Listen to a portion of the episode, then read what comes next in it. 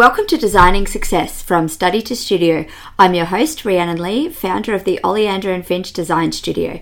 I've lived the transformation from study to studio and then stripped it bare and wrote down the framework so you don't have to overthink it. In this podcast, you could expect real talk with industry friends, community, connection, and actionable tips to help you conquer whatever's holding you back. Now, let's get designing your own success. I speak with so many new designers who let the lack of portfolio hold them back from launching their business or who maybe put too much emphasis on what they need to have in that portfolio in order to attract clients. The portfolio probably means more to you than it actually does for a potential client. And when we really think about it from a logical perspective, we could have a portfolio that leans in really hard into a specific aesthetic that maybe this client that wants to hire us has a totally different look and feel or you know there's so many nuanced areas of design that will inform whether or not you're actually a good fit to work together. And just that one example of what you could do isn't going to make or break your business Having said that, a portfolio is obviously a really helpful tool when presenting yourself to potential clients. So, today I'm going to be talking about some examples of what you can do before you have paying clients because when we start, we're looking at everybody's websites, looking at all over Instagram, seeing people with this huge back catalogue of finished photography. And the reality is, you're just not going to have that, not for a long time. So, what we want to do is be really crafty and creative with what we can do and what we can present to potential clients and exploring the creative ways we can present ourselves without just relying on paid work. A great thing to keep front of mind as well is a portfolio is not the only reason somebody's going to hire you. I mean, a lot of people take a very authentic and honest approach to their starting of their interior design business, and they might say, Look, I've never had a client. I'd love to work with my first two or three clients for free, or I'm looking to work on a heavily reduced rate to use the finished images for portfolio. So, there are things that you can do to uh, communicate to your audience that you do actually want to build that portfolio, but that are very transparent in the fact that you don't yet have one. Now, I know having a portfolio is a big concern for so many of you. I speak with emerging designers every day who are really worried about their lack of portfolio. So, today we're going to cover four key strategies you can employ to get one for your website, something to deliver, and something that could just make you feel more confident. I think once you have something there that you can present, it will help you to sort of talk about your services and deliverables in a more confident way. The first thing you want to do is create spec projects. So, speculative projects or spec projects are such a great way to showcase your style, your creativity, what it is you could do for people, and they're also quite fun to create. So, many of you will have created one in the process of your design education where you'll do like an end to end project, and that will make up the first thing in your portfolio. For me and for many, I think by the time you actually graduate, you do think, I don't love this anymore, or my style has evolved a little bit, or this doesn't showcase the best of what I'm capable of doing. But that doesn't mean that the formula needs to be adjusted. It just means that you need to go back and say, okay, if this were a dream client brief, what would I need to do? What would be the concerns of the client? How can I show? All you want to do in this space is show your why. So you want to show people what you took into consideration, how you listened, how you met the client brief, why you made the design choices that you made, and what the overall documentation looks like, whether that's 3D renders, drawings, material boards, mood boards, flat lays the whole kit and caboodle. You want color palettes. You want to be as specific as possible. I know, you know, certain companies, let's just take like Apple, for example, when the new iPhone comes out, they're going to, they're just showing you an iPhone. It's just the newest version. And every single page of this glossy magazine for this iPhone explores a different feature. So you just want to be thinking about your design brief in the same way? Like, can you do a, a, whole page on lighting selections, considerations, layered light, the importance of layered light? Like, really get deep on this do your best work. You, if you're going to do a portfolio and you're going to share it, make it the best of your abilities. So be fun with your creative brief. Get in there and think, you know, I like to give the example sometimes with my students of doing things like imagining you got a phone call saying, We have not got the licensing agreement for the imagery that we needed for the front cover of Vogue Australia. It goes out in a week and a half. I need something straight away. We've chosen you. We love your aesthetic. Can you come up with the very best thing that you would showcase for your design firm if you had to turn around in a week and give it to us. Uh, there's a possibility that Vogue Australia is not actually knocking on your door, and in which case, this is just a really fun project. And your spec project for your portfolio can be exactly the same. Think about your dream budget or no budget. Think about your dream like what do you want to show off? And if it is dream budget just remember that might not appeal as much to a potential client if their budget doesn't match or you look a lot more high end or a lot out of range for them. So what we want to do is we want to do our best work that attracts our ideal client. So really doing some background work about who do you want to work with what kind of style who are they? Where are they? What do they do? Their demographics, their psychographics, all those sorts of things that is a bit of a different conversation. It's obviously more around ideal client avatars, but we treat these projects as real client assignments, even if they're not. So develop the mood boards, the material selections, go to tile shops, think about the actual bathroom that you're putting together, go get photos of the furniture in situ, put them inside of your portfolio. If possible, add 3D renders, show us exactly what you've got. You should get to the end of creating this spec project and be obsessed with it, in love with it. It should be a mirror for the kind of clientele you want to be working with. And then when you put it forward, it's the best version of work that you can do. You're super proud of it, and you will be pointing people in the direction of your portfolio because it is an example of the type of work that you want to showcase. There's an added benefit to these spec projects as well as they can really help you define the type of deliverables, you know, the documentation that you want to give to a client, how you want it to look and feel, how involved and technical it is versus how top line. You can do concept development and get a style of your documentations that really aligns with your brand voice. This also gives you an opportunity to identify any parts of the customer journey that are maybe not relevant to what you want to do. So when you're going through your pretend client work and your pretend client brief, you may have missed questions like you might realize your brief doesn't actually talk to functionality, or you may have forgotten to ask simple questions like who lives in the house, and then you're going to add them into your document questionnaire, anything like that that you might have within your business. Effectively, it's like a test run, but you are both the client and the designer.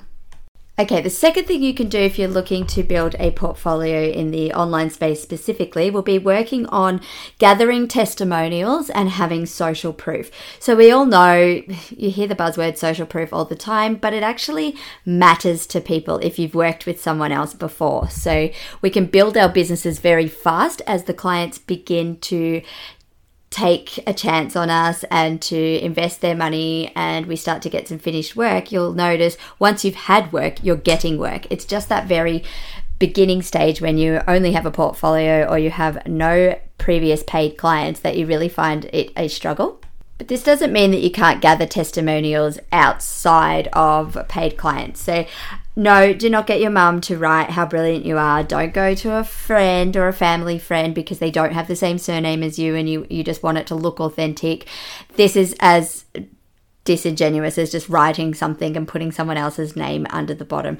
What you want to do, you may not be able to speak to your work, but you can certainly speak to your professionalism or what you're like to work with. So go out to colleagues that you've worked with before.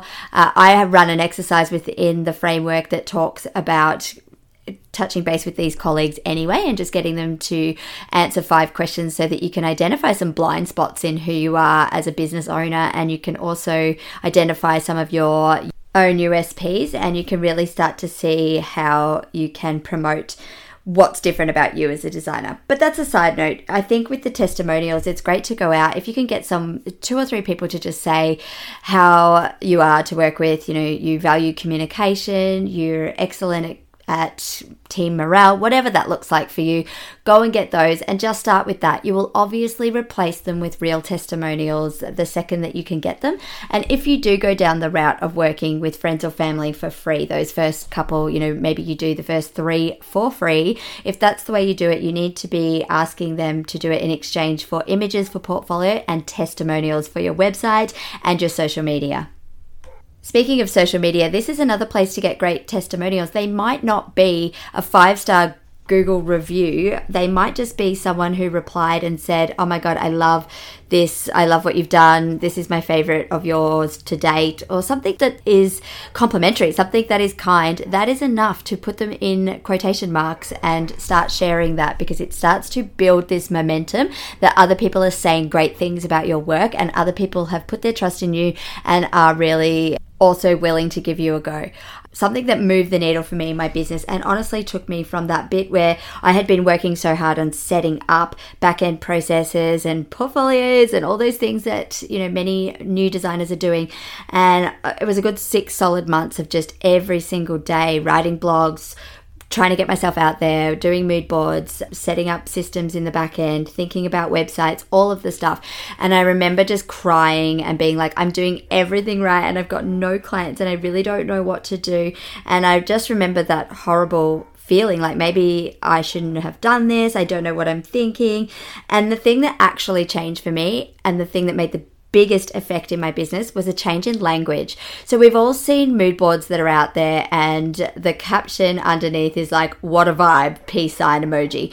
And I'm so people are so bored of that now. Like your social media captions have to be elevated. You have to be thinking about having a strong hook to stop people, having a conversation, asking for engagement. You have to be having a strong call to action. There's just so much that we need to know about that and you don't know it until you know it.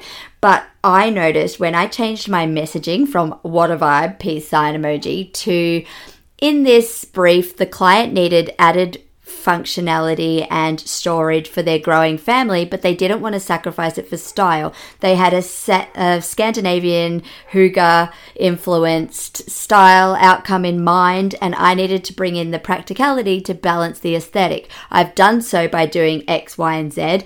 What do you think? Did I nail it? Question mark. And then people started saying, oh my God, yes, nailed it, loved it. Or, or like just going, oh, tell us more about Hygge, what's that? And, and I started having conversations with people. And then I started having conversations with prospective clients. And this was so much more instrumental in the growth of my business than any portfolio or any spec job or any project like that. It was just this change in language where the messaging started to be a lot more about with this client, with that client, and then clients started booking me because they're like, you're working with all these clients. That I wasn't, but I don't think that is a disingenuous thing because they were spec projects where I was imagining that that was for a client and I was explaining the brief and I was explaining the why I chose certain things and the how I could get that transformation for my client and every single client that I took on I absolutely did give them the comp- the transformation and the uh, outcome that they were looking for for their own homes so I think it just really worked. And I would suggest that if you haven't yet, you really take a look into your messaging and into your language and vocabulary and the way you communicate your design when you are sharing on social media. And if a lot more of the language can include things like with this client and for this client brief and the challenges and how you overcame them, I think you will start to attract clients into your world a lot faster. Let's go into our next tactic, and that's before and after transformations. I see so many people holding back in the, this space because they are waiting for uh, a blank slate, a new build, um, a renovation, a big transformation, when in fact your ability to visualize and execute a design can be explained and shown in such a simple way whether that is you have a sideboard at your house you take a photo of it you take everything off it and you redo it and you explain why you've chosen to group things in threes or group things with varying heights and you really educate your audience that is a great piece of content you yeah, you might just be doing it in your own house, but you can also flip that and offer to do it for a friend and go, look, I love your house. I love what you've done. Uh, the style is quite different to my own. So would it be okay if I came over and played around with some little vignettes in your house and took some before and afters? I think most people would not have a problem with you coming and styling up their home. Another thing that you can do, obviously, we live in an age of technology and green screen is a thing. Jump on TikTok, jump on uh, Instagram, get in there, get a green screen behind you of an existing space, like from a magazine or realestate.com or domain.com, and actually talk about how you would improve it like look you can go all out. You could provide sketches and renders and really like a detailed description and show people how you would do it. Or you could just break down your thought process and talk about how you approach a project. People are going to love that. We will explore it in a different episode but i think tiktok is really underutilized in the interior design space. But even if you're just doing it in your stories people are going to start watching it and really engaging with it because that type of content is thought leadership and it's so exciting where they're like oh actually i can picture what you've done with the facade, or you're looking at this realestate.com photo with a big bay window and you've just explained how you're going to turn this into a library and take people on that journey and paint the picture for them of what you can do as an interior designer, and they are going to be captivated. You can also use these to really build an audience because as we're new, you have such a wonderful opportunity ahead of you to really start getting that audience that you do have really engaged. So you could do things like on a Monday, you could release the brief, and on a Tuesday, you could have the green screen where you have behind you what's happening in realestate.com, this particular house. And then on a Wednesday, you could have concept one. And on a Thursday, you could have concept two. And on a Friday, you could have a vote. And then on a Sunday, you could have final delivery of the you know, mock up documentation for this mock up thing and get people coming along for the journey. This drives incredible engagement and people would absolutely go crazy for this. If I had the time, I would be doing this on my own uh, Instagram. This is something I would totally say that is worth putting the time in when you are new because you're not up to your neck in, in existing client work but these things are attracting clients to you attracting advocates for your brand. Everybody's involved they're engaged they're actually going oh i can't wait for tomorrow to see what the second concept is. So sort of dragging it out. This would be a great regular segment inside of your instagram stories. And if you do start doing this, please, please, please tag at Oleander underscore and underscore Finch because nothing would make me happier than seeing some new designers actually employing some of these techniques to help build their presence on social media despite maybe not having the biggest of portfolios. Okay, last one. In lieu of a portfolio, don't forget about designing your own spaces. How many people on social media have we seen really take off because of images of their own home. And look, I get it. I am the first interior designer to put my hand up and go, my house does not look magazine worthy. Like, I am not inviting a magazine into my home tomorrow to take photographs and share. But there are so many things within my home that I would talk about. You know, when we renovated our laundry, we used Kaboodle products from Bunnings, and how did I make that feel more high end? You know, I was willing to splurge and spend on the splashback and the, the handmade tiles and just really having conversations around what you've done inside of your own home, explaining how you've curated the space, how it reflects the personality of the people in there. This is again showing the how. It's that thing that I was saying before about why we want to really let your potential clients in on your design process and how you approach a project because that is more likely to have them hire you when you're on the same page and they love your outcome aesthetic, but they also love the considerations that you bring to a project much more than whatever is just sitting there looking like an assignment to from your design education. Using your own space or designing your own space is also a place that you can come from an educational point of view, which I sort of mentioned in the before and after section of this conversation. But when you're, you can explain the design elements and actually move things around, and you can talk to people about repetition and actually show how you've repeated a particular color or theme throughout your home, uh, walk people around on a tour. People love moving cameras. I don't know what that's about feels a bit Blair Witch to me. It makes me feel like I've got vertigo, but maybe that's just my age. But I definitely notice that stories where I'm walking and talking, or stories when I'm a little bit more active, get much higher viewer numbers and much higher engagement. It's also no secret that clients often hire their designer based on their own personal aesthetic or their connection with that aesthetic, their vision, their like the sorts of things that you love and that you enjoy and that you put in your own home. That's likely to connect with a lot of potential clients.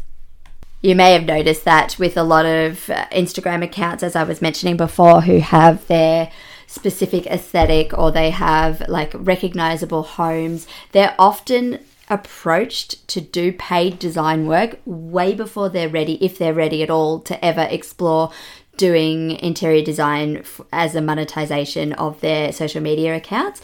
So you can see that that designing your own space absolutely is effective. It does work. It makes people go, "Oh my god, I love what you've done at your house. I'd love you to do it at mine." You also don't have to make any of these massive for a portfolio. Like we talked about the spec project, and yes, end to end, it's going to look massive. It's going to take a lot of time to really make it the best version of what it can be.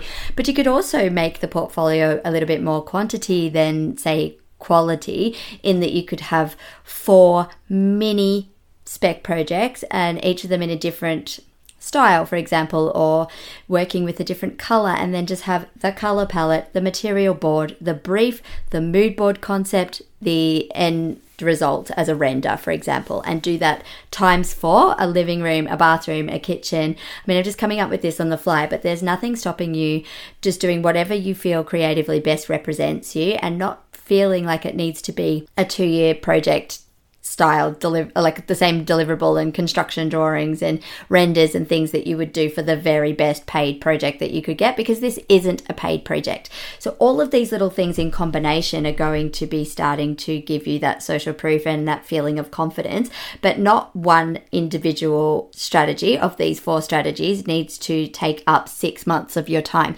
This is literally an idea to get the ball rolling. So you can get a few things up there and point people towards it. But I promise you, I guarantee you, your potential clients or people that are inquiring or contacting with you are far more interested in your pricing investment guide, your welcome guide, what how that represents your brand than previous work because it's got nothing to do with their client brief. And people honestly just care about what is in it for them. Okay, so to summarize the four key things that we can do before we have a portfolio of paid completed work, Firstly, we'll gather some testimonials from people you may have worked with just to highlight your professionalism. Uh, you could present before and after transformations to showcase your ability to visualize and execute designs. Those can be on social media with the green screen, they could be mood board to render, they could be before and afters of a space in your own home, uh, which br- brings me to number three, which is design your own space and use it as an example of your work and the possibility of what you can do. And lastly, but probably more importantly in this portfolio space, would be to create spec projects that reflect your style, your creativity, your design skills, but most importantly, they reflect back to your ideal client the exact type of project they would like to hire you for.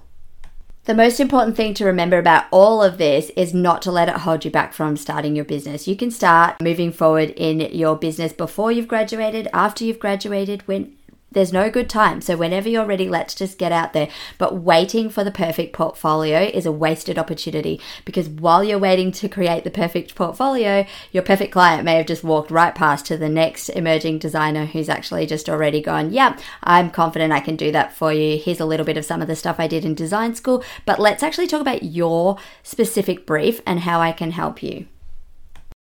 That wraps up another episode of Designing Success from Study to Studio. Thanks for lending me your ears. Remember, progress over perfection is the key. If you found value in today's episode, go ahead and hit subscribe or share it with a friend. Your feedback means so much to me and it helps me improve, but it also helps this podcast reach more emerging and evolving designers just like you. For your daily dose of design business tips and to get a closer look at what goes on behind the scenes, follow at oleander underscore and underscore finch on Instagram. You'll find tons of resources available at www.oleanderandfinch.com to support you on your journey. Remember, this is your path, your vision, your future, and your business. Now let's get out there and start designing your success.